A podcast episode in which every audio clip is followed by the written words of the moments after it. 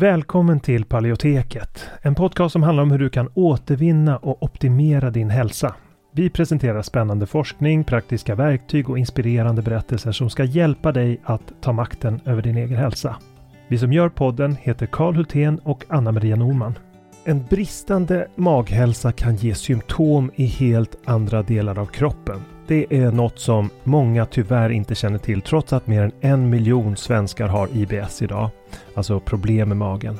Och tyvärr är magproblem i de flesta fall inkörsporten till annan ohälsa. Det kan vara inflammation, diffusa symptom, allergier eller autoimmun sjukdom. Och för att möta den här trenden av växande behov så har vi utvecklat kursen Maghälsa på djupet. Där vi går på djupet med att vända dålig maghälsa som SIBO och IBS. Och det här är viktiga delar av kursen som vi talar om och den senaste forskningen på de områdena. Och vi djupdyker i vad forskningen säger om de senaste naturliga terapiformerna, kostmetoder, kosttillskott, probiotika och så vidare. Och kursen den kickar igång fredagen den 3 maj och har fyra olika faser och tre frågestunder live. Och dessutom har vi olika resurser och guider att ladda ner från kursplattformen. Så du kommer få lära dig allt om hur du kan använda kosten som en väg till läkning, när, var och hur, hur du kan använda olika kosttillskott och probiotika. Och om du redan är medlem i Hälsodetektiverna så får du som vanligt en rabatt på allt vi gör, så även den här kursen. Och den här kursen tror vi är en perfekt väg för dig mot en bättre maghälsa där du inte bara får lära dig ett metodiskt tillvägagångssätt för att minska dina symptom utan också förstå de underliggande orsakerna. För att läsa mer om kursen och anmäla dig till den går in på paleoteket.se och klickar på utbildning. Eller klicka dig vidare från länkarna i podcastbeskrivningen. Så varmt välkommen till Maghälsa på djupet. Vi ses där när kursen startar, den 3 maj. Innan vi kör igång med dagens tema vill jag påminna om att den här podcasten har ett utbildande syfte och inte utgör medicinsk rådgivning. Nu kör vi!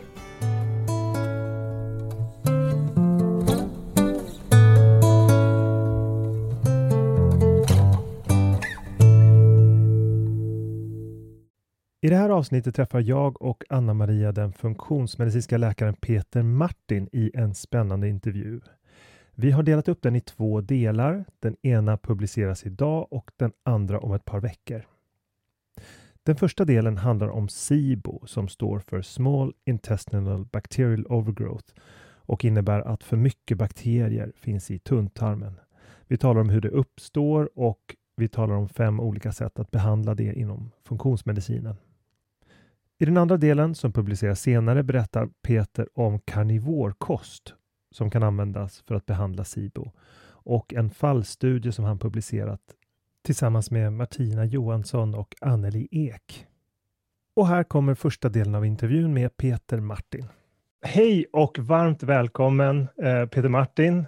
Äntligen får vi sitta ner och göra den här inspelningen tillsammans. Eh, vi har ju vi har känt varandra ett tag, vi är inte nya för varandra. Du har ju varit våran faktagranskare och skrivit inledning till boken Autoimmun handbok. Det känns väldigt eh, spännande och roligt att vi befinner oss i det läge som vi gör med eh, funktionsmedicinen. Och eh, därför så tänkte jag börja med att fråga, vill du berätta lite om eh, din bakgrund och hur du började intressera dig för funktionsmedicin? Mm.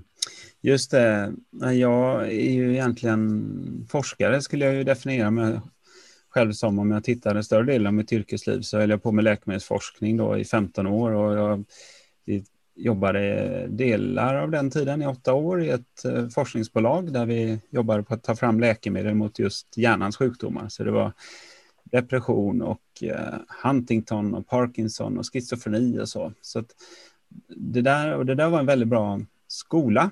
Eh, sen så, så hoppade jag av det och ville bli riktig läkare igen då. Eh, och det här var ju, kan man säga, 2009 som jag, som jag lämnade där. Och eh, så skulle jag bli distriktsläkare, men då blev jag utmattad ganska svårt utmattad och var sjukskriven i två år. Och då, som så många andra som sysslar med hälsa, jag vet att det gäller i alla fall dig Karl, men så är det så att man har själv en hälsoresa då, eh, eller en sjukdomshistoria. Och det har jag också då, så att jag var ju riktigt illa däran med depression och ångest och eh, jag kunde inte ens läsa tidningen, jag kunde inte betala räkningar, jag var helt liggandes på marken egentligen då. Men så med hjälp av eh, kost, lågkolorat kost till en början och sen eh, med hjälp eh, ja, och de effekter det gav på mig då gjorde att jag intresserade mig för det här med kost. Vilket inte är så naturligt för en läkare för att vi har bara läst 12 och en halv timme i genomsnitt och enligt en studie i Europa inom just näringslära. Men då gjorde jag det och det här var 2012 ungefär och sen 2014 så öppnade jag faktiskt en funktionsmedicinsk utbild, ut, eh, mottagning i Göteborg. Då.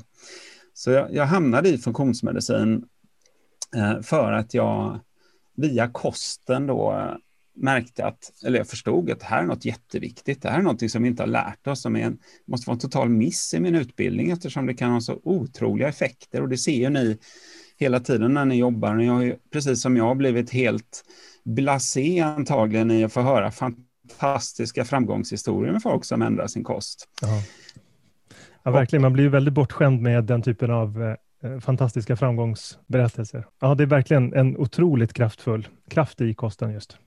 Ja, det är ju det. Och vi kan, och vi kan ju prata mer om det sen, varför det är så. Mm. Men funktionsmedicin då, som är det jag har jobbat med nu på heltid sedan 2014, det är ju en, en vetenskapsbaserad utveckling av, av skolmedicinen. Med den skillnaden att vi fokuserar på att leta efter de underliggande orsakerna till kroniska sjukdomar och hälsoproblem. Medan skolmedicinen fokuserar på, mer på att sätta rätt diagnos och ge rätt läkemedel. Det är det paradigmet som gäller. Så det här är ett nytt paradigm inom medicinen. Och det är inte helt nytt att det har kommit nu de senaste åren. Det har funnits sedan eh, i alla fall början på 90-talet i USA med namnet funktionsmedicin. Eh, och det, så det, det, har ju sin rot i mycket av det här med naturläkeri och det finns liksom österländska, all den här traditioner från österländsk eh, medicin.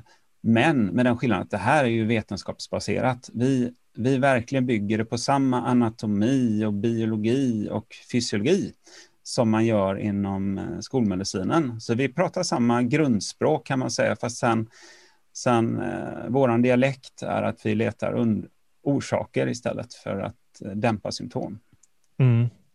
Och det är ju precis det vi ska göra idag. Eh, det är väldigt, eh, ett väldigt spännande och nyttigt perspektiv tror jag som är, eh, kommer bli helt avgörande om vi ska komma till rätta med, med kronisk ohälsa. Så, så är ju det perspektiv som just funktionsmedicinen erbjuder, det går inte att arbeta på något annat sätt än att Eh, gå till orsaker och se hela, hela människan. Eh, och eh, idag så ska vi prata om eh, SIBO och eh, det står ju för Small Intestinal Bacterial Overgrowth, ehm, vilket betyder bakterieöverväxt i tunntarmen. Men framför allt så ska vi lite senare prata om karnivorkosten och andra eh, möjliga sätt att behandla SIBO.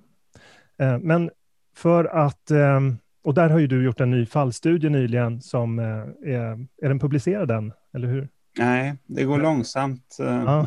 Den, är i alla fall, den finns ju att se på nätet sen. Vi kan mm. berätta efteråt var den finns.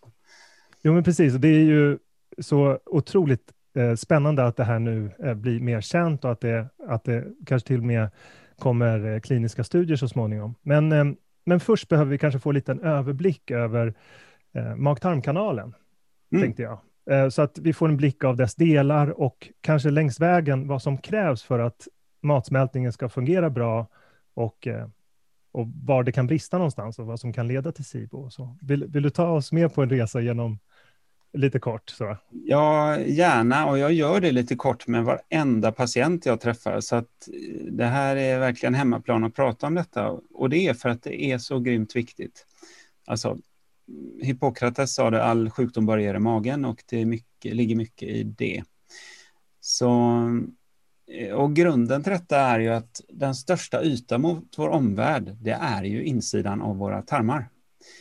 Eh, det är, hudens yta är ingenting mot den ytan. Det är som en badmintonplan där inne. Eh, och det ställer ju väldigt höga krav på att man ska hålla en barriär mot omvärlden då, precis som huden ställer höga krav. Och då eh, är det ju så att när man tuggar maten så ska man verkligen tugga maten, för det finns inga tänder längre ner i magen. Man glömmer gärna det, liksom man tänker att ah, bara man sväljer så är det färdigt. Nej, tugga ordentligt, för det ska nästan vara flytande i munnen innan man, innan man sväljer ner det då, just för att förbättra, förenkla matsmältningen. Sen hamnar ju maten efter att den har åkt ner i matstrupen i magsäcken. Och i magsäcken är det oerhört sur miljö. Det är ju pH 1,5 sådär, kanske 2. Och det är faktiskt en av de däggdjur som har allra surast magsäck. Det är människan. Så till och med köttätande djur som katter och sådär, och stora kattdjur och så, inte ens de har lika sur magsäck som vi har. Och man kan säga att, att vår sura magsäck talar för att vi är köttätare, inte bara, men att vi, vi har eh, levt ett sånt eh, liv evolutionärt då, där vi har ätit mycket kött. Um, och jagat då. Uh, så det är en grej. Och den här syran i magsäcken är ju oerhört viktig både för matsmältningen, den bryter ner proteiner och när man bryter ner proteiner så lyfter man också ut B-vitaminer och mineraler ur, ur kosten då, som man inte kommer åt om man inte bryter ner proteinerna ordentligt i, i kosten. Eh, så det är en sak. Plus att man ju förstås dödar massor med bakterier och parasiter och sånt som vi får i oss med maten hela tiden. Vi ska ju inte äta steril mat, det är inte meningen, men vi ska klara av att ta hand om, om maten genom att eh, första linjens försvar är ju i magsäcken då, kan man säga. Sen pytsas den här geggan som bildas i magsäcken, eh, för den magsäcken är en muskel också som speciellt ner till magsäcken bearbetar maten. Så går det ner teskedsvis ner i i tunntarmen och när det kommer ner i tunntarmens övre del, då behövs det bukspottkörtelenzym som kommer från bukspottkörteln. Eller bukspottsaft, kan man säga, bukspott helt enkelt. Och det innehåller inte minst enzym eh, som bryter ner fetter och kolhydrater och proteiner. 90 procent av fettnedbrytningen är just från sådana enzymer som heter lipaser. Då. Superviktigt. Och den andra delen för att bryta ner fett är galla då, som framförallt finfördela fettet. Så det där är också jätteviktiga grejer. Allt det vi pratar om nu, syra, galla, enzymer, det är antibakteriellt också. Så att det ingår också i kroppens försvarssystem. Sen fortsätter maten nu, du har fem meter lång tunntarm ungefär. Och då åker den lite fram och tillbaka där i några timmar. Och där så sker nedbrytningen och det är inga tänder som gör det. Det är delvis motoriken, rörelserna i tarmarna, men framför allt är det enzymerna som ska klippa sönder maten i mycket mindre bitar. Då. Eh, och då är det så att det inte är särskilt mycket bakterier i tunntarmen. De här fem metrarna, där är det mer enzymer som jobbar. Det är inte bakterier som ska bryta ner det mesta av maten. Utan, utan eh, bakterierna de finns i tjocktarmen då, som i människan är tillbakabildad och kommer då efter tunntarmen och kanske bara en meter lång eller en och en halv meter lång. Där finns det vi oftast kallar för tarmfloran. Och den vi mäter tarmfloran mäter vi avföringsprov. Då är det tjocktarmen vi pratar om. Men det vi ska prata om idag är ju SIBO och det är just small intestinal, SI i SIBO där. Det är ju att det är tunntarmen då. Ja, men precis. Och um, om, om vi går in lite på vilka, vad skulle kunna eh, brista i den miljö som tunntarmen har? Var, var, var kan det gå fel någonstans? Eh, eh, vilka möjliga orsaker till fel där eh, kan ge upphov till att det börjar jäsa och växa till bakterier? Eh, och vilka möjliga orsaker och vilka är de, mest, eh, de viktigaste skulle du säga? Mm. Och det här blir en ganska lång lista då, om man, om man skulle ta in allting då. Jag tror att en väldigt underskattad orsak är att vi lever ett kroniskt, åtminstone låggradigt stressigt liv. Eh, på savannen, där vi har utvecklats under åtminstone 2,5 miljoner år, liksom, och eh, som Homo sapiens i kanske 300 000 år, då går det till så att man eh, jagar och samlar och då rör man på sig liksom samtidigt. Och sen så äter man och sen vilar man man ser de ligger på rygg, ungefär som lejonflocken ligger efter en jakt, så ligger de bara och vilar och sover liksom och tar det lugnt, för då ska man smälta maten. Nu gör vi inte så, så jag tror att det där är alldeles underskattat hur mycket det påverkar oss. Då. Jag brukar alltid prata om det, att när jag lägger mig på rygg efter lunchen till exempel, det är då jag hör tarmarna komma igång. Men hur många lägger sig på rygg efter lunchen? Eh, så det ska jag vilja uppmana alla att prova det, speciellt under mm. coronatiden när många jobbar hemma. Då kan man kosta på sig tio minuter på soffan där och lyssna på tarmarna. Eh, så det är en, den första saken som man kanske inte så ofta tänker på, eller, eller jag tror inte vi förstår magnituden av det, att vi, när vi stressar då är det sympatikussystemet och inte parasympatikus som är igång som krävs för matsmältning. Då. Eh, det andra är att vi äter en kost som innehåller väldigt mycket mer mat för bakterier. Mycket mer kolhydrater om man följer Livsmedelsverkets rekommendationer eller om man, många är sockerberoende i dagens samhälle. Eller jag ser väldigt många ungdomar som äter otroligt mycket skräp och de har pengar och tillgänglighet och det är helt normaliserat att äta godis och dricka cola och pizza och sånt där som till vardags. Liksom. Det, det där är det är inte bara att man kan bli tjock av det, man kan förstöra sin tarmflora genom att mata vissa bakterier. Så nu har vi inte ens pratat om själva tarmarna än, liksom, utan det där är bara andra faktorer som jag tror hänger ihop med att man kan få överväxta bakterier i, i tunntarmen. Och, och sen har vi det här med låg eh, saltsyra i magsäcken som är viktigt. Eh, och det kan hänga ihop med att man har fått näringsbrister. Äter man till exempel en vegankost så är det lätt att få brist på zink och B-vitaminer och så. Då kan det vara så att kroppen inte ens orkar göra saltsyra i tillräcklig mängd för att det är väldigt energikrävande. Ehm, så det kan vara ett exempel. Men sen har vi också att man kan ha en magsjuka, en väldigt, väldigt vanlig orsak till att man får en överväxt av bakterier i tunntarmen. Ehm, så att det liksom rubbar på något sätt det kan rubba själva tarmfloran. Det kan också göra så att man får en autoimmunitet mot eh, vissa eh, nervceller i tunntarmslämhinnan. eller egentligen en typ av celler som är en kombo mellan nerver och muskler kan man säga. Som heter interstitial cells of Cajal, men det är mer överkurs. Eh, och de styr mycket av eh, viss, viss motorik i tarmarna. Och det, det, kan man alltså få så att de nerverna förstörs efter en magsjuka. Det finns tester man kan göra på det också så det hör vi många patienter som har faktiskt fått sina symptom efter att de har varit ofta utomlands och kanske fått en magsjuka i Thailand eller Afrika eller var de nu har varit någonstans. Det där är någonting väldigt intressant som jag tror de flesta känner nog inte till att, att de faktiskt har haft SIBO någon gång när de har varit utomlands och fått en E. coli ja, men i Indien. Alla, alla som har varit i Indien har ju förmodligen på den här magsjukan. Um, och, och då har man ju haft SIBO. Och i många fall har det varit övergående då, men i vissa fall inte. Mm. Det, ja, det var bara en inflikning. nej, nej, precis. Och, och, det är just det som händer då att många, många får ju då alltså en kronisk SIBO. För jag ser att SIBO går inte bort av sig själv så lätt då. Eh, för har bakterierna väl hamnat i tunntarmen ju, och man inte har eh, riktigt bra försvarsmekanismer då, som vi pratar om. Vi pratar om saltsyra, vi pratar om galla och enzymer, men vi pratar också om rörelser i tarmarna. Tarmarna måste ju röra sig på ett normalt sätt för att kunna skölja ur bakterier. Och det gör ju tarmarna också. Ehm, det är ytterligare en faktor att om vi, om vi äter för ofta så sköljer inte tarmarna ur eh, bakterier. För att när vi äter då sätter tarmarna på programmet för matsmältning. Och när vi fastar Eh, och, eller ja, efter vi ätit då så väntar vi kanske fyra fem timmar. Då sätter tarmarna på städprogrammet istället som kallas det migrerande motorkomplexet. Eller MMC, Migrating Motor Complex på engelska. Och det innebär att man då sköljer ur tarmarna eh, och rensar ur dem liksom rent motoriskt. Eh, men om inte det funkar då, ofta för att vi kanske är uppfostrade med att vi ska äta mellanmål och snacks, då stänger vi av det där eller att vi äter till exempel för sent på, på kvällen, äter man alldeles innan man går och lägger sig, då stänger man ju av migrän och motorkomplexet i flera timmar och på natten så skall det gå på var 90 minut ungefär. Och att man rensar tarmarna. Så det är ytterligare en faktor. Det här, ni hör, det här är ju komplext, det är många olika mm. faktorer. Va?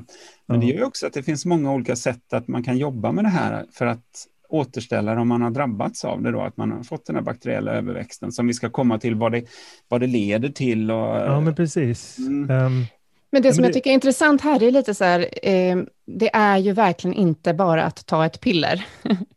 För jag tänker att många som kommer kanske också vill ha de här, vad kan man få då inom funktionsmedicinen? Vilka tester kan jag ta? Eh, vilken behandling ska jag eh, genomgå?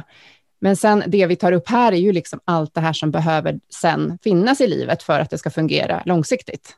Ja. Det är livsstilsfaktorer. Liksom. Ja, för att eh, den här överväxten, SIBO, det kan man mäta på ett sjukhus. Alla universitetssjukhus i Sverige har en sån maskin, en sån Quintron Breath Tracker som det heter, som kan mäta de här gaserna som man mäter utandningsluften som för att hitta, hitta SIBO.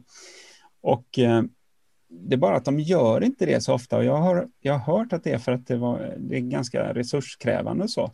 Men den andra är ju precis det du säger här, Anna Maria, att Eh, Eh, en konventionell läkare, en gastroenterolog då som det handlar om, en mag-tarmläkare, de är ju inte skolade i det här med hur påverkar kosten och livsstilen och hur får man folk att ändra livsstil och att hur, hur får man dem att lära sig en ny kost? Det är ju ingenting som de har särskilt mycket fokus på, utan det är ju mer, okej, okay, har en bakterie, försöka döda den eller med en, ett antibiotikum då. Så fungerar det där. Och det blir inte lika framgångsrikt som när man tar hänsyn till hela människan. Nej, naturligtvis. Det, det, det, det kräver ju, alla de här sakerna som du varit inne på är ju eh, saker som kräver att man blir lite medveten och att man faktiskt gör mindre justeringar i vissa fall, i, i vissa fall eh, beteendeförändringar för, för, att, eh, för att ändra magförhållandena.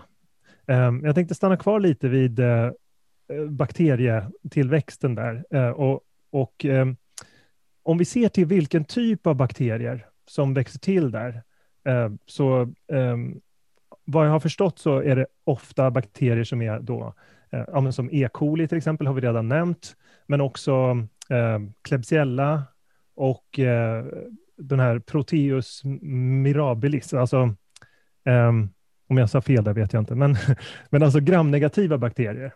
Jag tänkte mm. bara om du ville berätta lite, vad, vad händer med alltså gramnegativa bakterier kanske man ska säga först, är ju de som bildar det här giftet LPS i sin eh, cellvägg. Och vad, vad händer då om man har en överjäst äh, jäsning av den här typen av bakterier i tunntarmen? Vad händer med lokalt i magen och hur påverkar det sen eh, kroppen, om vi ska ta det steget? Mm. Just det. För en del funderar ju då på ja, men hur, när jag då som funktionsmedicinsk läkare börjar prata om att ja, men det kan vara din, eh, att du har hjärndimma, att du inte kan tänka klart. Det kan vara att du har ledvärk eller, eller att du har uh, olika hudproblem, att, att det kan hänga ihop med vad som har hänt i tarmarna då, att du har fått SIBO. Då börjar man ju fundera på hur kan det hänga ihop? Jo, för att um, um, de här bakterierna då, som du pratar om, Klebsiella och E. coli och Protevs och allt vad de heter, de, eh, de finns ju normalt i vår tarmflora, men de har då alltså växt till och tagit en, fått en dominerande position i, i tarmfloran, i, i tunntarmen. Då. Och det här irriterar då um, eh, tarmen egentligen och, och även eh, immunförsvaret. För runt tarmarna sitter ju kanske 60-70 procent av kroppens immunförsvar. Och det är för att det är den största ytan där. Och det är som en korallskog där inne. Det är alltså tarmvillig, eh, tarmluddet som sticker in där och som gör att det blir så stor yta. Och när man irriterar där, då får man ju ett, en immunaktivering. Det kan vara toxiner ifrån bakterierna som bildas. När de äter så bildar de alla möjliga ämnen. Till, och det kan vara när de dör så blir det mycket så här lipopolysackarider som du pratar om, LPS, som kan också, de är ju väldigt irriterande för immunförsvaret. Men hur kommer de åt immunförsvaret? Jo, man får oftast en läckande tarm då. Så har man rejält med bakterier i tunntarmen så får man en läckande tarm. Då kanske man tänker sig att det är som att det öppnas stora luckor eller sår i tarmen. Och så. Men det är inte på det sättet, utan det är, det är så att tarmslemhinnan består av ett lager med celler som står sida vid sida som soldater så här. Eh, och det måste hålla tätt, men då börjar det glipa lite grann emellan, emellan de här cellerna, bara på mikronivå. Och då kan det komma in proteiner och delar av sådana här LPS från bakterierna. Och det triggar immunförsvaret. Immunförsvaret ska ju vara där och skydda oss mot bakterier och virus. Här kommer det främmande proteiner plötsligt. Och de proteinerna kan ju också vara ifrån mat, då, som till exempel gluten, som är ett protein som är svårt att bryta ner. Det kommer ju från liksom, gräsfrö och gräsfröet vill inte bli uppätet. Och det där har ni ju missionerat mycket om, eh, men, men det är en vanlig faktor. Man bryter inte ner gluten och så läcker det igenom en liten del av glutenproteinet och det räcker för att trigga immunförsvaret. Så där har du några mekanismer. Eh, mm. Sen, ja, jag vet inte om du tänker... Ja, men det är eh, väldigt intressant. Vill du beskriva lite vad, vad som, vad, hur, hur man då, baserat på de här symptomen, vad är de vanligaste symptomen på? Hur kan man veta att man har SIBO? Och eh, vilka är de mer vanliga och ge några exempel på mindre vanliga. Och lite spekulationer kanske, vad, vad vi inte vet idag, men som är, vad du misstänker skulle kunna ha samband. Ja, just det. Jo, och det här är ju så, så spännande, för att när man pratar om SIBO så är det så att um, vi kommer kanske komma in på det, eller så, så, så tar vi det någon annan gång, men det är ju att man, när man ska diagnostisera det så går det ut på att man man eh, dricker en sockerlösning och så, och så bakterier älskar socker. Vänta, Peter, kan du säga det där igen som du sa nu? Vänta, säg det en gång till, för det hackade lite hos mig. Jag vet inte om det blir så inspelningen. Så om du bara börjar om där eh, på ja, ja. när du diagnostiserar. Eh, ja. Mm. För att diagnostisera SIBUS så använder man ju en sockerlösning som man dricker och när den åker ner genom tarmarna och bakterierna får tag på den, då käkar de upp sockret och då bildas det oftast då vätgas. Och bakterier är väldigt effektiva på detta, så äter du 10 gram socker kan det bli 5 liter vätgas av det på ganska kort tid. Och det här gör ju att man kan få det vi kallar för IBS-symptom. Man kan känna sig uppblåst i magen efter man har ätit, särskilt efter man har ätit eh, kolhydrater. Det kan även vara från fiberrik eh, eh, kost. Så det kan vara att man känner sig att, att ja, framåt dagen måste man klä, knäppa upp bältet lite grann för magen har blivit lite större. Och de som det drabbar riktigt illa, de pratar om food baby. Man ser helt gravid ut, magen sticker ut som på en gravid kvinna. Eh, det har jag sett några gånger. Och sen får man förstås också, man kan få diarré eller man kan bli hård i magen, man kan få ont i magen. Eh, man kan rapa mer och, och så. Det finns ett antal sy symptom som hänger ihop. Så SIBO ligger ofta som underliggande orsak till IBS-symptom. Då. Men, eh, och det är kanske så ofta som en mag-tarmläkare kan se på detta, då, men vi mäter ju SIBO på alla våra patienter, oberoende av vad de söker för. För vi vet att alla har inte ens magproblem. Det är ganska vanligt att inte ha några magproblem men man har ändå den här överväxten och den leder till eh, alla de här problemen som vi pratade om förut, att man får ett triggat immunförsvar och läckande tarm och man kan få näringsbrister för att matsmältningen inte funkar som den ska och absorptionen. Och därför då så, så, så kan det, med tanke på läckande tarm och näringsbrister, så kan det påverka hela kroppen. Alltså, tänk att alla kroniska sjukdomar som vi känner till i princip har ju någon form av kronisk låggradig inflammation som en komponent. Det har ni också pratat mycket om. Och här har vi en av förklaringarna till det, att man har en överväxta bakterier i tunntarmen. Då. Så SIBO, om man ska se några sjukdomar som hänger ihop med det, så är det, eh, är det till exempel acne rosacea. Man har väldigt röd här på kinderna och kanske näsan, det kan gå upp i pannan också. Ehm, det är en sjukdom där finns det studier på att när man behandlar SIBO hos eh, rosacea-patienter så kan det röda bli mycket, mycket bättre eller till och med gå bort. Och det ser vi på våra patienter också. Väldigt många är åtminstone lite röda. De har inte rosacea, men de är lite röda här på kinderna och det där blir bättre när man behandlar, behandlar underliggande orsaken. Då. Och jag tror rent evolutionärt att det hänger ihop med att vi tittar på varandra i ansiktet och det finns ett evolutionärt värde i att se att någon faktiskt har en magproblem. Det här handlar, jag tror det handlar om reproduktion bara. Att det, evolutionen är brutal. Liksom. Man, man ska se på en människa om hon inte är frisk. Liksom. Um, det är min egen lilla teori bara. Så man ska inte fortplanta sig med den personen? Nej, nu är detta... det här är akne ska man inte...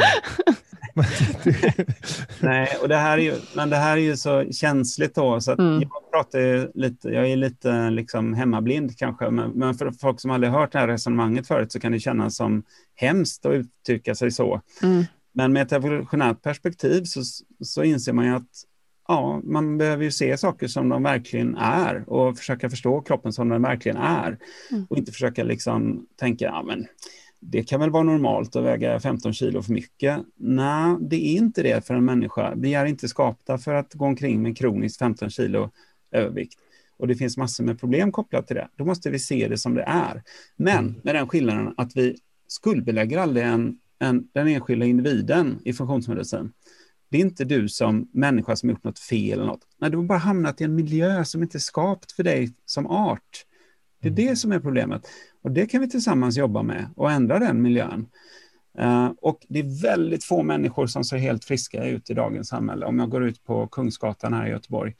Det är inte många jag kan liksom, uh, tycka som ser verkligen Nej. vibrant, healthy ut. Så. Um, det finns det några andra tecken förutom uh, rosacea? Ja, um, som vi sa då, eftersom man kan få dåligt näringsupptag så kan det ju ge alla möjliga symptom. Eh, men läckande tarm i sig kan leda till så kallade systemiska symptom. Det kan vara ledvärk och hudbesvär och hjärndimma då, som jag själv hade när jag var utmattad. Jag hade hjärndimma, jag kunde inte, och det hade jag även innan i perioder. Jag kunde inte tänka klart. Liksom varje morgon man satte sig upp på sängkanten var det bara, oh, det var som sirap, som trögt allting. Så alla som upplevt hjärndimma och sen har blivit av med det, och det ser vi ju, våra patienter blir ju av med det när vi, när vi jobbar med mag-tarmkanalen och SIBO och kosten och så. Det är ju fantastisk skillnad att leva med och utan hjärndimma då. Um, likadant ledverk kan ju, så här ospecifik ledverk, vi pratar inte om, om ren reumatism eller någon diagnos så ofta, utan det är bara verk liksom. Det kan också gå bort. Um, och sen så, så kan det ju leda till att man får um, ja, restless legs syndrom, har en koppling till SIBO, att man inte kan hålla benen stilla, framförallt på natten, drabbar framförallt äldre. Um, så det finns, en, det finns i alla fall en, en association däremellan som är, är tydlig och som också kan bli bättre när man behandlar detta. Då. Sen har vi vanligt är ju att man har reflux, det vill säga att det åker upp saltsyra ifrån magsäcken. Magsaften åker upp i i munnen till och med. Då. Man kan få syra, syrauppstötningar och så. Det är en del som har problem. Och det kan just vara gas från SIBO-bakterierna som trycker upp magsaften i, uppåt. Då.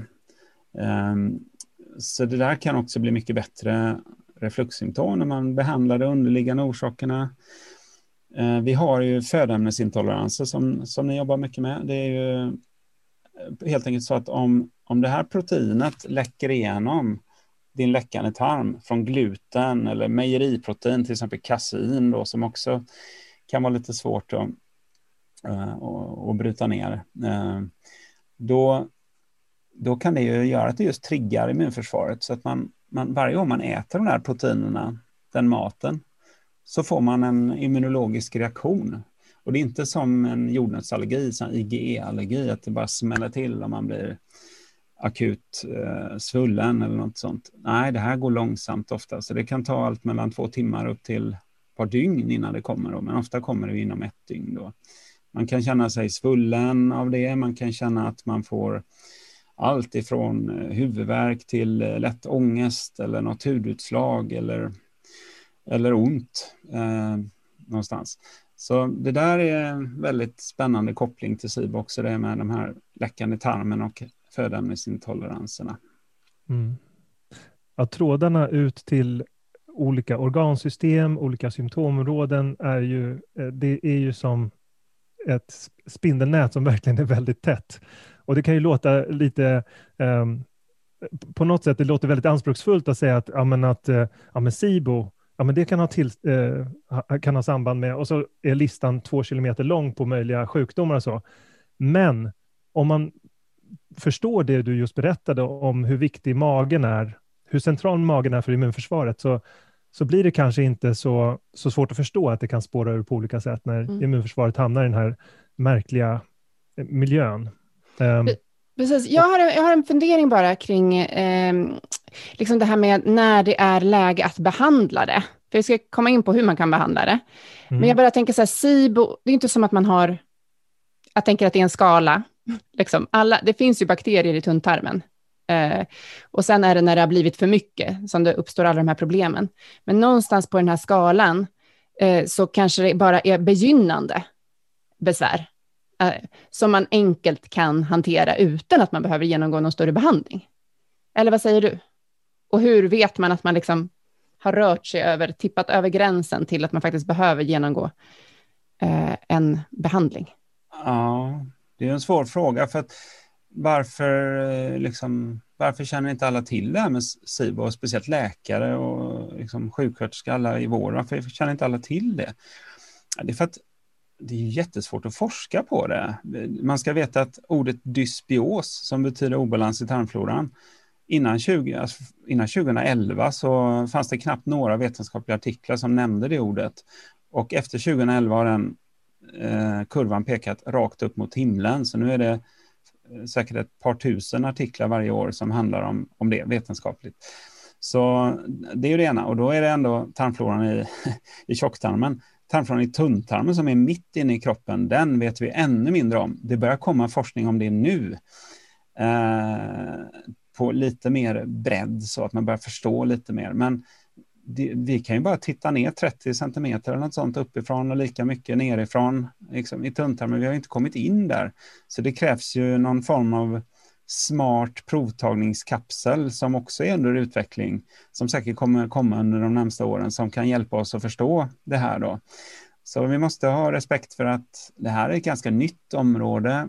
Men som Karl sa, fysiologin talar ju för att man skulle kunna räkna ut, ett barn skulle nästan kunna räkna ut att ja, men tunntarmen är ju huvudmisstänkt när det gäller inflammation, näringsbrister, kopplingen till många olika sjukdomar och symptom. Och då är det klart att det kan vara svårt att veta när är det för mycket och när är det liksom okej, okay, när kan det gå tillbaka? jag tror inte vi har svar på det än, eh, Anna-Maria. Mm. Men eh, så vi jobbar ju med de tester som vi har, men det, de testerna är inte superbra än.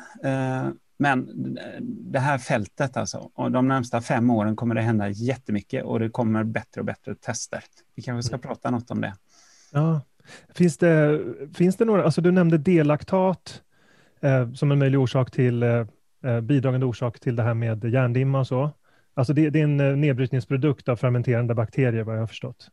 Ehm, men att, finns det några möjliga blodmarkörer som man skulle kunna Finns det några blodmarkörer som du brukar använda för att liksom stödja eh, eller backa upp det ni har sett i ett utandningstest? Ehm. Eh, svaret är ja, men det finns ju inga riktigt, riktigt säkra så. om man ska titta på stöttande markörer, dels så kan man ju Eh, titta på folsyra då, eller folat som det heter i blodet. Om det är liksom över maxgränsen utan att man tar några kosttillskott som förklarar det med extra folsyra. Då kan det vara så att det är bakterier som bildar massor med folater. Det är inte nödvändigtvis några, någon typ av folat eller folsyra som du har någon nytta av, för de, det är andra varianter av det. Liksom. Men det kan vara en, en faktor där man kan se att aha, det kan tala för att det är bakterieväxt som bara sprutar ur sig folater som tas upp ur tunntarmen. Sen, sen finns det andra mer eh, inflammationsmarkörer då, typ eh, CRP, om det är bara lite lätt högt C-reaktivt protein då, som ju vid en halsfluss blir 160, men här pratar jag om att det ska vara under 1. Eh, eh, om man ska ha ett riktigt bra värde över tid. Då. Men då kanske man har CRP på fyra eller fem eller sånt där som ligger där. Ja, då skulle det kunna vara en skulle kunna vara, SIBO skulle kunna vara en underliggande orsak där. Eh, vi har andra inflammationsmarkörer som ferritin till exempel, som är järnlagren i kroppen. Men när de blir eh, höga så kan det bero på att kroppen upplever det som att man har en infektion utan att det är en riktig infektion. Det kan bara vara att man har läckande tarm och, och en, eh, ja, en lätt inflammation liksom, ifrån det. Mm. Det var några, några stycken som man kan ja. titta på. Nej, men det, är väldigt, det är en väldigt spännande framtid här. Nu har vi indirekta mätmetoder eh, i, i dagsläget att tillgå. Eh, och de, ja, som du var, eh, sensitiviteten och specificiteten är inte så hög som vi skulle önska, men eh, vi, vi, vi, kan väl hoppas på att det kommer direkta mätmetoder när forskning går framåt och fler och fler blir medvetna om hur viktigt det här är. Så, um, men, men, men har, har Peter förklarat vad, hur de där testerna funkar, de som görs, de här utandningstesterna? Det kanske du skulle förklara lite? Ja, men det kanske är intressant, ja. Mm. Mm. Kan du berätta hur de, hur de görs, de testerna som, som ni gör? Då finns det lite olika varianter på det, men det som vi använder i funktionsmedicin, både i USA och eh, här i Sverige, då, det är ju något som kallas för ett laktulostest. Ett utandningstest som baserar sig på sockerarten laktulos. Då. Laktulos är egentligen ett eh, laxeringsmedel som man använder jättemycket i vanliga vården. Och det är ett laxeringsmedel just för att det tas inte upp ur tarmarna. Det åker bara igenom tarmen och på det sättet kan det dra åt sig vätska och, och, och göra avföringen lite mer lös. Då. Men här är inte det vi är ute efter, utan vi är ute efter att, att eh, det vi pratade om förut, att när bakterierna i tjocktarmen får tag på det här laktulosen, då gör de vätgas. Eh, och då får man en ökning av vätgas som man inte mäter i tarmarna då, utan man mäter i utandningsluften. För ungefär 20 procent av den här vätgasen tas upp i blodet och sen andas man ut det. På så sätt kan vi mäta det i utandningsluften. Så vi gör det att vi, att vi kan använda vakuumrör. som man blåser upp i en, i en påse med ett hål i. Och så jag kan till och med visa hur det ser ut. Man får ett sånt här Sibo-kit. Det är en liten låda här nu kan vi... Ja, för de som lyssnar på podden här. Ja. Ja. Jag, jag tror de flesta. Men Ni som, alltså... ser, som ser får se, nu tar jag ut mm. en liten plastpåse här med att man kan blåsa i och så är det en gummiklädd nål där. Mm. Och så blåser man och så har man tio stycken vakuumrör. Sådana här. Mm, så provrör. Ja. Så blåser jag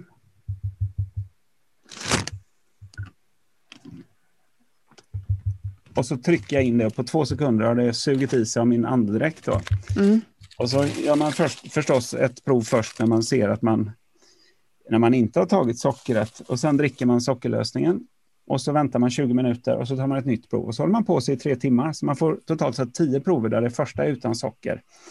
Och sen kan man tänka sig lite grovt att de första 90 eh, till 120 minuter någonstans, det är i tunntarmen då. Men sen har socker kommit ner i tjocktarmen och då bildas det oftast vätgas i tjocktarmen då av bakterier.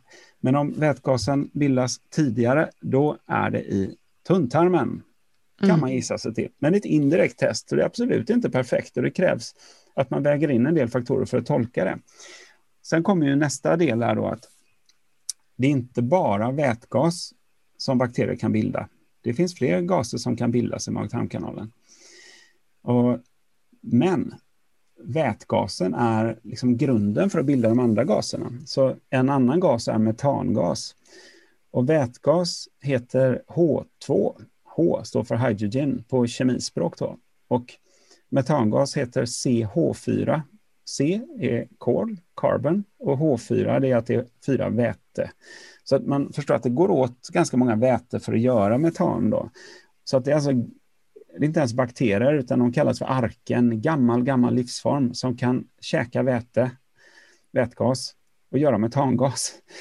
Eh, men det där är väldigt intressant och det ser vi kliniskt då att de som har höga nivåer av metangas, de flesta ligger på noll, liksom, men en del som har 60-70 sådana här parts per million i, i metangas, det har en stark koppling till att man är trög i magen, man har långsam tarmpassage för metangas bromsar tarmarna. Och när vi lyckas behandla bort det, då kan man ju ha folk som har gått på toa kanske två gånger i veckan i större delen av sitt liv, som plötsligt kan gå på toa varje dag. Eh, så det kan vara väldigt kraftfullt. Eh, så metangas, väldigt intressant att hitta det och kunna hjälpa folk med att bli friskare också genom att få bort det. Så det är förstås, ni förstår, det är olika bakterier inblandade här. Vi vet inte exakt vilken bakterie det är. Så det är lite grann att man skjuter skott i mörkret när man ska mm. behandla det. Eh, men det finns också en tredje gas då när vi pratar om gaserna och den har man inte kunnat mäta förrän i USA då, senaste halvåret kanske har man en maskin som man kommersiellt kan mäta den. Så det här är superspännande, inte minst för att vi har ju misstänkt att man har den här tredje gasen och den gasen kallas för vätesulfid. Eller på engelska då hydrogen sulfide. Vi har misstänkt att den finns i en del fall. Och då har det varit när man inte har haft någon vätgas alls i sitt prov. Det har bara varit som ett rakt streck, vi kallar det för flatline. För då har man tänkt att all den vätgasen har försvunnit till vätesulfid. Och vi kan inte mäta vätesulfid. Så då har det blivit ett rakt streck bara. Så då har vi misstänkt det. Men det man har lärt sig nu under, inte minst det här halvåret, det är ju att vätesulfidsibo är mycket vanligare än man trodde. Tittar man på IBS-patienter som går in på en mottagning så kan det vara en fjärdedel av alla som har vätesulfid. Och förut trodde man att det bara var vätesulfid som liksom tog överhanden eller så var det metangas som tog överhanden eller så hade man bara vätgas. Nu vet man att man kan ha två av gaserna eller alla tre av gaserna. Så eh, det här blir plötsligt my mycket mer komplext. Eh, men det här gör att vi kan, kan hjälpa många fler av våra patienter då Eh, Eh, som har varit svåra fall förut, för vätesulfid är en väldigt toxisk gas. Den eh, har vi normalt sett i kroppen i låga, låga nivåer, men när den kommer upp i koncentration så blir den toxisk. Och typiska symptom då, om vi ska gå in på det här nya spännande vätesulfid, så är ju det att man kan vara, jag har haft patienter som har gått omkring ett helt år och var kroniskt illamående, liksom, lite lätt illamående. Eh, där vi har kunnat komma åt det genom att behandla detta. Då. Vi har eh, en tydligare koppling till diarré. Det kan vara akuta diarréer, man måste springa på toa. Inte alltid, men, men en koppling till diarré. Magsmärta kan man få i perioder av vätesulfid. Du kan få domningar i händer och fötter Mm, det finns en koppling också till att man har urinvägsproblem som är lite oklar. Jag lyssnade på en podd om det faktiskt igår, men lite oklar koppling hur mekanismen är där. Men, så det är oerhört spännande och den, den snabba kopplingen till det som ni gör där om man inte har möjlighet att ta några tester, för vi kan inte mäta vätesulfid i Sverige. Det är bara i USA man kan göra det. Inte ens i Kanada kan de göra det nu i i mars eh, 2021 när vi spelar in detta. Eh, men det man kan göra är att prova lågsvavelkost i till exempel två veckor. Så kan man se om man får mindre symptom. Eh, och jag har jobbat med det mycket de senaste månaderna och det är intressant. Det finns folk som jag har haft som patienter i flera år och det är först när de testar lågsvavelkost så känner de att wow, nu blev jag av med vissa av mina symptom, eller de blir mycket bättre. Då. Sen är de inte, man blir inte av med vätesulfidsibo genom lågsvavelkost. Nej, men eh, det är jätteintressant, för nu kommer vi lite naturligt in på det här med möjliga strategier för att eh, tackla SIBO. Vill, vill du börja med att eh, ge en överblick över vilka sätt som funktionsmedicin har till, vilka verktyg som finns där till hands för att behandla SIBO när ni upptäcker det? Ja, det, jag brukar säga att det har funnits fyra olika, principiellt olika sätt. Då. Men nu, numera finns det fem. Och, eh, vi kan börja med det första. Då. Det använder man ju i konventionell sjukvård och det funkar ofta väldigt bra. Det är antibiotika. Förr i tiden använde man ju alla möjliga bredspektrum antibiotika för att behandla SIBO. Och det, det kan funka bra, men det kan vara lite grann att man eh, kanske slår lite väl brett och ibland kanske orsakar en annan form av dysbios än, än det man hade då. Eh, för vi, vi vill ju eh, verkligen trycka ner bakterierna eller till och med liksom, ja, i alla fall återställa någon sorts balans i ekosystemet i tarmfloran. Och då vill vi göra det utan att skapa nya obalanser förstås, med, till någon annan organism som växer till. Men ett sådant antibiotikum som används väldigt mycket, det är ju Xifaxan eller Rifaximin. Och det är välstuderat. Man får använda det mot IBS i USA. Om man har IBS med diarréer så får man sedan 2014 tror jag eh, skriva ut Xifaxan. Bara att det kostar 10 000 spänn per kur i USA. I Sverige kostar det 2700 tror jag, något sånt där. Eh, men vi har högkostnadsskydd då. En fråga bara, eh, används det inom skolmedicinen endast eller använder ni också antibiotika? Nej, det användes, används inom funktionsmedicin också. Det är, det är olika till olika patienter då. Och ibland så kombinerar man det med andra antibiotika då, särskilt om man har um, Eh, metanproducerande SIBO så är det inte alltid Xifaxan funkar utan då kan det kombineras med till exempel flagyl. Men det är lite elakare antibiotika så där kanske så man ska vara försiktig med det tycker jag. Eh, men det används jättemycket hos båda delar så att säga. Då. Sen den andra behandlingsformen är ju olika växtextrakt, eller ibland kallas det för örtpreparat, även om det inte alltid är örter. Då. Men, och då tycker man det låter ju flummigt, det låter ju som någon sorts naturmedicin. Ja, men det är ju det människan har använt under eh, säkert hundratusentals år. Eh, och det är, det är, inget konstigt med det, liksom. principen är ju helt den är precis som med, med penicillin egentligen. Penicillin kommer ju från eh, penicilliumsvampen och dödar bakterier. Växter måste också skydda sig mot bakterier och svampar och det har de gjort i årmiljoner så de är fantastiskt duktiga på det. Hade de inte varit det så hade ingen av de här växterna funnits idag för att de är angripna hela tiden.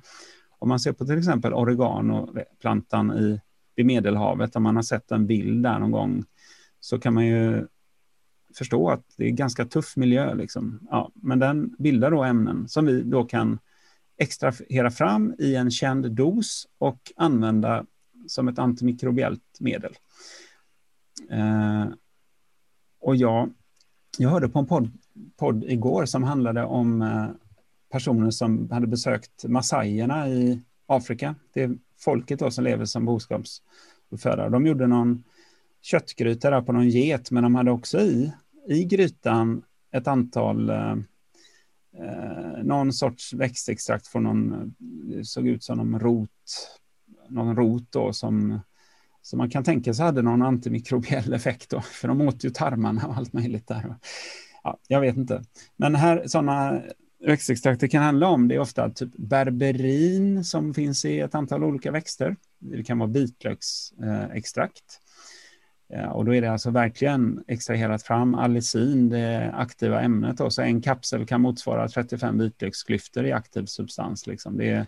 Vi testade faktiskt allicin eh, under min utbildning i Linköping. Så fick vi testa det. Eh, vi hade sådana odlingsdiskar med, eh, med eh, agar på. Så hade vi bakteriekolonier och fick sätta en droppe med vitlöksextrakt. Och det blev en större eh, alltså fri cirkel. Den utrotade bakterierna i en större cirkel än antibiotika som vi testade, vad jag kommer ihåg. Så den var mm. väldigt stark just på de, nu kommer jag inte ihåg vad det var för stammar vi odlade på, men ja, det är länge ja. sedan. Men det var intressant, det var en stark effekt. Ja, mm. så det, det, är inget humbug i, i, det där. Det luriga med växtextrakt är att man ska ju se till att man skaffar dem från någon respektabel eh, källa, liksom. inte bara köpa vad som... Man ska absolut inte ta sådana om man tar läkemedel utan att man vet vad man gör. Så det finns risker med det och det finns interaktioner med läkemedel. Så. Så, eh, men själva principen är det inget fel på. Det med att det, den, den ska ju utvecklas mer, tänker jag, um, framöver. Sen har jag patienter då som har behandlat på ett tredje sätt med vattenfasta. Men det är inte så många, för att då handlar det om tio dagars vattenfasta eller något sånt.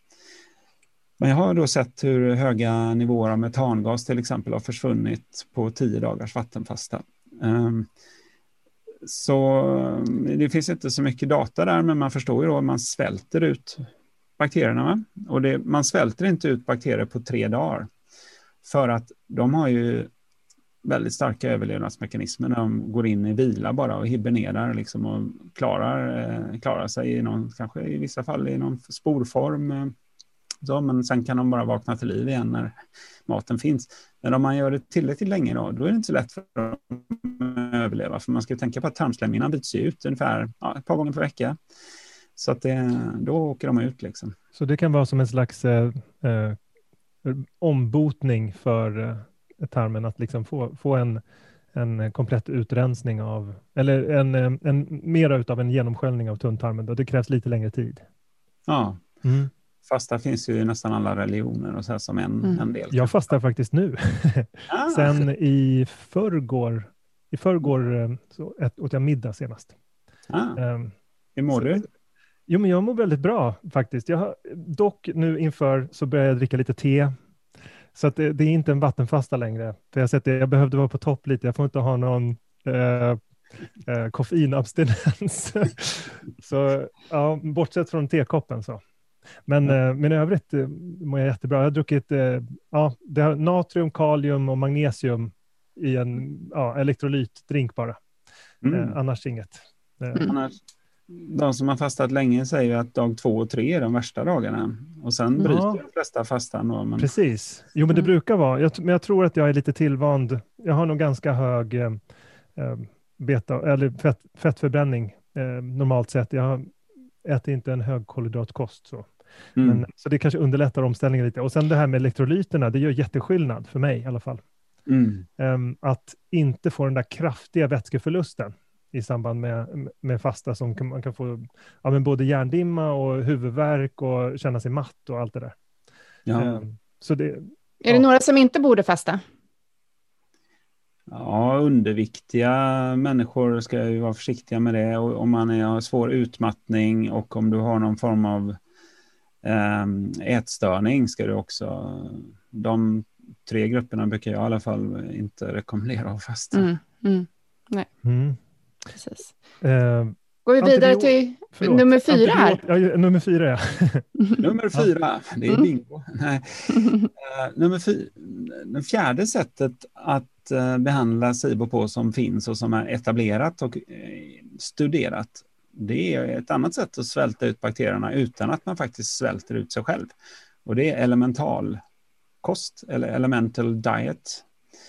Då äter man ingen mat på två veckor men man får ändå i sig näring genom att man äter pulver och olja. Pulver och olja. Ehm, det finns också vissa produkter man kan ta, så det är i princip bara pulver man äter, men de har inget gott rykte, att de, de smakar helt enkelt inte bra, de flesta sådana här produkterna. Man kan göra det själv, jag har själv gjort det med eget, eller med ett sånt hemmagjort recept, och det är ju att jag satt och drack olika oljor. Det kan vara rapsolja och MCT-olja och eh, olivolja och sådär. Liksom. Eh, och eh, så äter man då bara aminosyrapulver och lite glukos kan man ha också. Det får inte vara för mycket för de matar bakterier. Men grejen är att det här aminosyror och det här glukospulvret det tas upp så snabbt i tarmarna så längre ner blir det som att ta tarmfloran får ingen mat. Och fettet är ju det som ger energi då.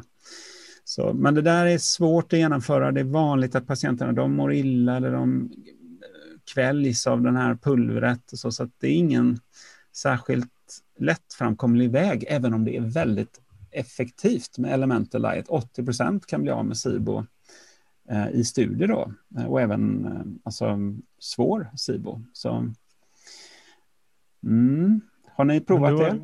Nej, inte provat. Inte elementalkost, nej. Mm. Alltså det, jag vet inte hur det ser ut med tillgängligheten på produkter där. Alltså de, eh, finns det någonting som är riktigt bra? Som, finns det någonting som ens smakar i närheten av bra? Som... Mm. Ja, jag har en av läkarna som jobbar med mig på Fanme nu hade provat en av de nya produkterna från USA, men inte ens den smakade särskilt bra som Nej. jag minns det. Jag tycker det verkar mer intressant med eh, det vi ska prata om, det som vi har tagit omvägar för att prata om, just karnivorkosten. Mm. Um, nu, eh, du har nämnt de här fyra, det är uh, antibiotika, växtextrakt, uh, fasta och elemental diet. Men den här studien som ni har gjort nu, var, var, varför blev du nyfiken på att göra den och vad är det ni har gjort? Mm. Om man bara hör det om, om den studien, en studie på karnivorkost mot SIBO kan man ju tycka, men vad är det för galen studie att man, att man liksom ska få folk att bara äta kött i en månad, eh, vilket var ungefär det som vi gjorde då. Eh, jo, det, så det kan vara bra med lite bakgrund där då. och det här är ju det femte sättet att behandla SIBO på som jag säger har tillkommit som man inte visste innan. Eh, och det för att vara noga då, det är ingen studie egentligen, utan det är ju en, en fallrapport, en fallserie kan man kalla det. Så man tittar bara tillbaka på vad har hänt eh, och så rapporterar man det. Så det är inte så att man tittar framåt eller att man bestämmer att du ska äta så här, du ska äta så här. Det bara, är bara eh, i studien, vi kallar, kan kalla det för studien även om det inte är en studie, då, för det är en mm. vetenskaplig artikel. Då. Mm. Men i, i artikeln så har vi haft um, sex stycken patienter som vi har rapporterat hur det har gått för dem. Eh, och det de gjorde då var att de, de tog bort all annan mat och dryck förutom det som kommer från djurriket eh, under olika, det var allt mellan två till sex veckor. Och det vi har mätt då är ju att vi hade sett att de hade tydlig tecken till SIBO, eh, framförallt vätgaskurvan var hög på de här patienterna innan. Och sen så, det enda behandlingen de gjorde var att, att lägga om sin kost. De har inte tagit några antimikrobiella medel eller, eller några eh, antibiotika.